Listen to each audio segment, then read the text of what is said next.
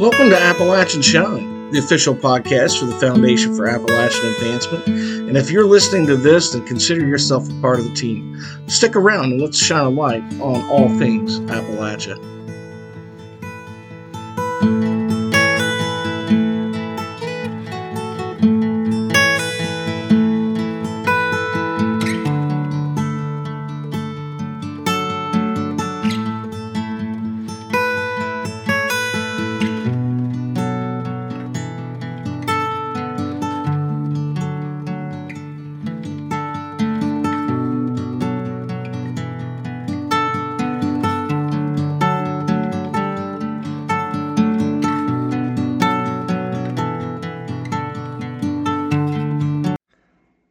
Today is October 24th, 2001.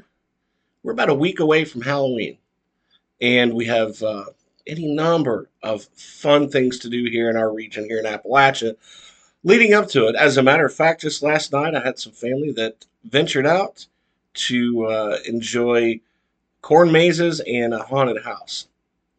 So, how fun is that here in our Appalachian region that there's no shortage of these things? However, like I said, today is October 24th, and on this day in history, something really interesting happened. On October 24th, 1901, a 63 year old school teacher named Annie Edison, or excuse me, Edson, Annie Edson Taylor, was the first person to successfully take the plunge over Niagara Falls in a barrel. Now, I don't know about you. um, there is nothing that I could think of that would make me want to uh, that someone could give me money or fame that would make me want to go over the over the falls in a barrel or otherwise. However, that's exactly what Annie Edson Taylor was after money and fortune. After her husband died uh, in the Civil War, a New York born uh, Taylor um, moved all over the U.S before settling in Bay City, Michigan around 1898. Now, in July 1901, uh, she was reading an article about this Pan American Exposition in Buffalo, and she learned of this growing popularity of these huge waterfalls that are on the border of upstate New York and Canada. Now, Annie was strapped for cash, and she desperately wanted to be famous. So she came up with the attention getting stunt she would go over Niagara Falls in a barrel. Now, she's not the first person to attempt the plunge. In October of 1829, a guy by the name of Sam, Pat, Sam Patch, uh, they called him the Yankee Leaper. Uh, he survived uh, jumping down 100, the, it's 175 foot fall, that horseshoe fall of the Niagara River on the Canadian side. So, more than 70 years later, Taylor comes up with the idea to do this on her birthday, October 24th. Now, at the time, she claimed she was in her 40s, but records show that she was actually 63. So she got a couple of assistants. Uh, she strapped herself into a leather harness inside this wooden uh, pickle barrel. It was about five feet high three feet wide in diameter, you know. Had cushions on the inside to break her fall. So she was towed by this small boat out into the middle of this really fast part of the of the river, and they cut her loose. Now she was probably just pelted from side to side in this thing as she goes over the rapids. Um, but she reached the shore alive 20 minutes later, and uh, took a bunch of photo ops and had speaking engagements pretty much right after. But then, you know, that old saying 15 minutes of fame was really all it was. So she got a little famous for a short period of time, but she didn't make the fortune she was hoping for. Between this is the, the crazy thing though. Um, what she did actually inspired all kinds of other copycat daredevils over the years. Between 1901 and 1995, this was new to me. I read this. 15 people went over the falls. 10 of them survived. Among those who died were a guy, was a guy by the name of Jesse Sharp in 1990 who went over in a kayak. Now that's a 150 foot fall in a kayak. I, I don't know why you do that. And then a guy by the name of Robert, uh, Robert Overacker, I'm not kidding about that name, he went over in 1995 using a jet ski, and he did not survive. Um, However, I wouldn't encourage anybody to do this because it's actually illegal. and survivors uh, that do this face very, very stiff fines and uh, possible jail sentences in Canada. So, yeah, um, if you're a bit of a daredevil, note to self don't do it. but, like I said earlier, um, we're about a week away from Halloween. And I don't know about you, but when I was growing up, I always heard this legend about this mysterious haunted lady in white. And I wanted to do a little research on this. And actually, I found some rather interesting, even there's a lot of different legends pertaining the lady in white and the locations where she's been seen uh, here in Appalachia.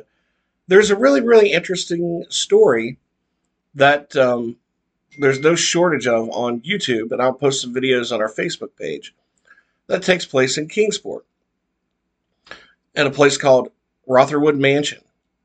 Some of you may have heard of this, some of you may not. But Rotherwood Mansion is um, was built actually up on a hill on the banks of the North Fork, uh, near the, you know right at the Holston River. It was built in 1818. Now, this was before Kingsport was actually Kingsport. At the time, it was known as Rossville. And uh, Rotherwood Mansion, or Rotherwood Mansion, uh, was built by a man by the name of uh, Frederick Augustus Rose, or excuse me, Ross. Um, so he, he was actually a minister, he was a reverend. Now, he owned the sprawling plantation. And, uh, you know, he was actually the namesake for the town. Um, so anyway, Frederick Ross's wife gave, you know, she had a baby, little daughter named Rowena. And, you know, by all accounts, she, she grew up just a very popular young lady, very, you know, beautiful, well liked. And, you know, he, she was, you know, she was a daddy's little princess, you know. Um, Frederick thought the world of her. And he he made it a point to see to it that she had everything she wanted and then some. She actually had her educated in some of the uh, back east in New York and Philadelphia and some of the more reputable schools.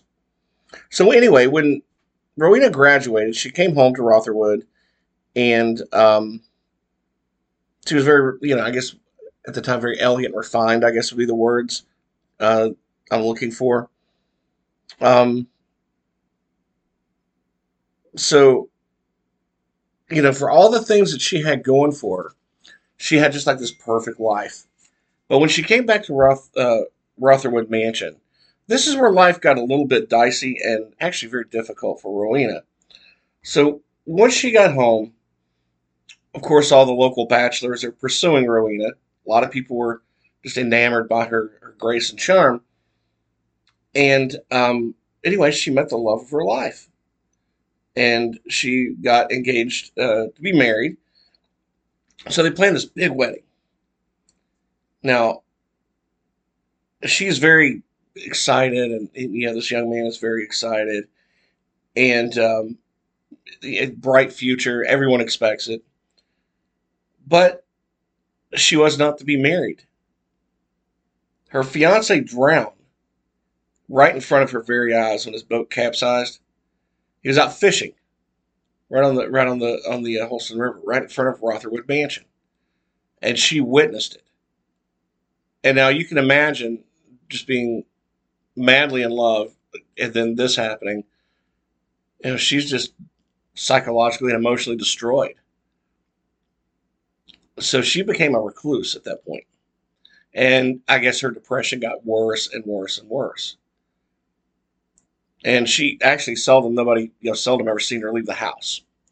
So after a couple years go by, she was you know able to maybe start dating again. She was trying to pick up the pieces and become more emotionally stable. And again, she fell in love with another young young man, Edward Temple from Knoxville, and this guy was really really rich, really wealthy. So their relationship progressed to the point where they announced their engagement. And you know this is terrible, but for whatever reason, you know, fate steps in again and pulls the rug right out from under. Um, not long after they were married and they had a daughter together, uh, Edward uh, caught yellow fever while he was down in New Orleans, and um, he died, and it left her just, like, just emotionally distraught, depressed, psychologically destroyed again. You know, now she's a single mother and a widow.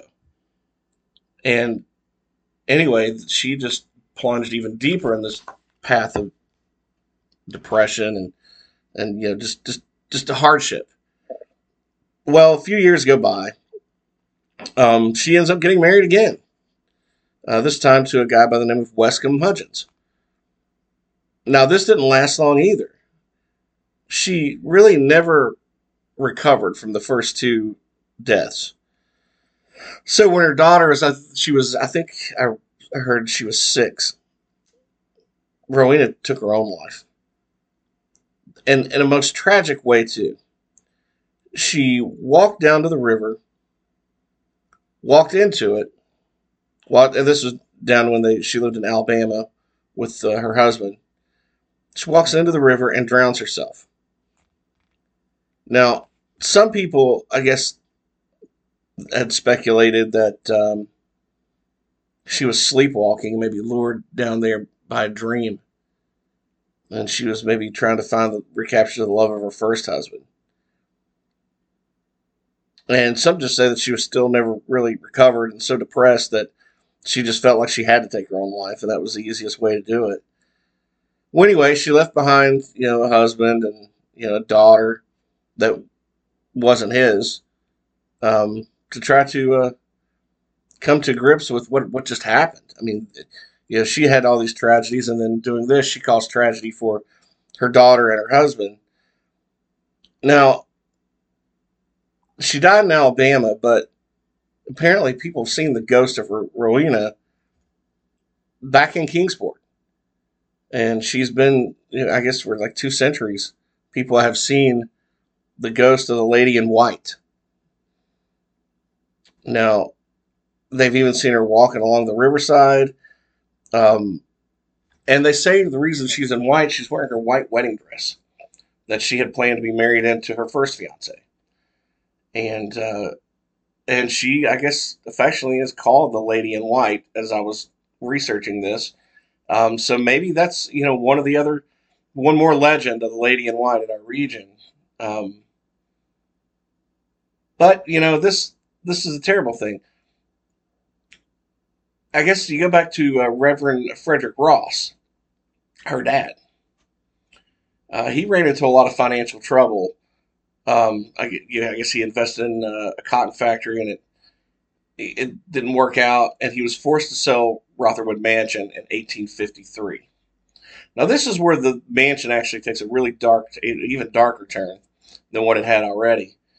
Um, so the deed transfer uh, that ended their family line owning the property, but it actually um, you know, it, he uh, it actually went to uh, another man uh, after he sold the estate, and and he moved. Uh, the man who took over was by the name uh, Joshua Phipps. Now, this man was brutal.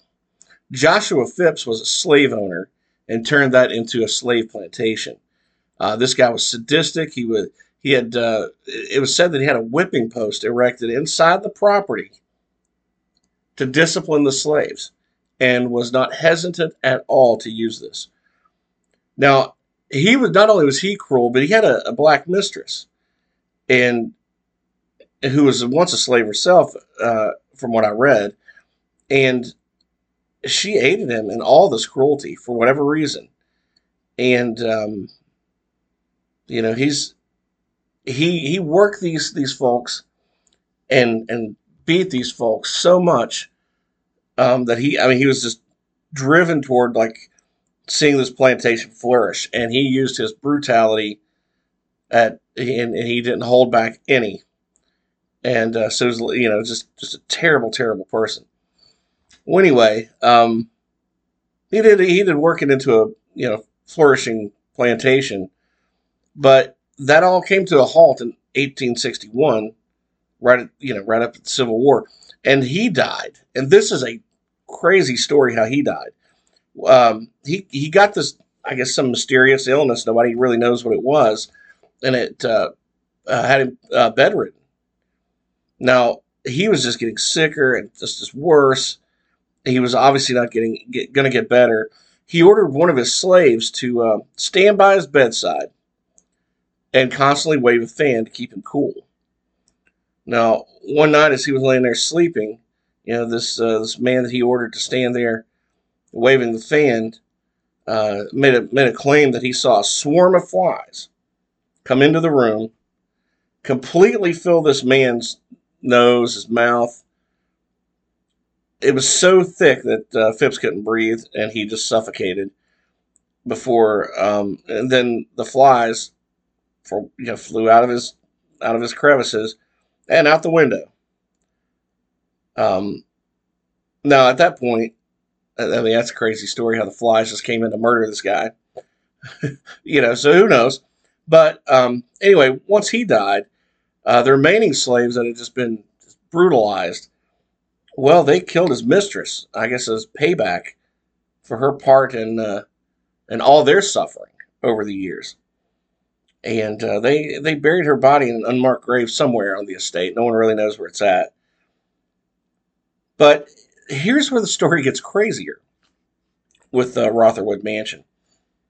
So this big crowd gathers around for Phipps' funeral, and uh, you know they're having a ceremony there at, the estate, and, and, there's all these people there. Well, as the hearse was carrying uh, Phipps' coffin up this hill uh, to be buried, the horses pulling the weight they started to get jittery, and uh, and it's almost like they couldn't. They're having a hard time pulling the coffin.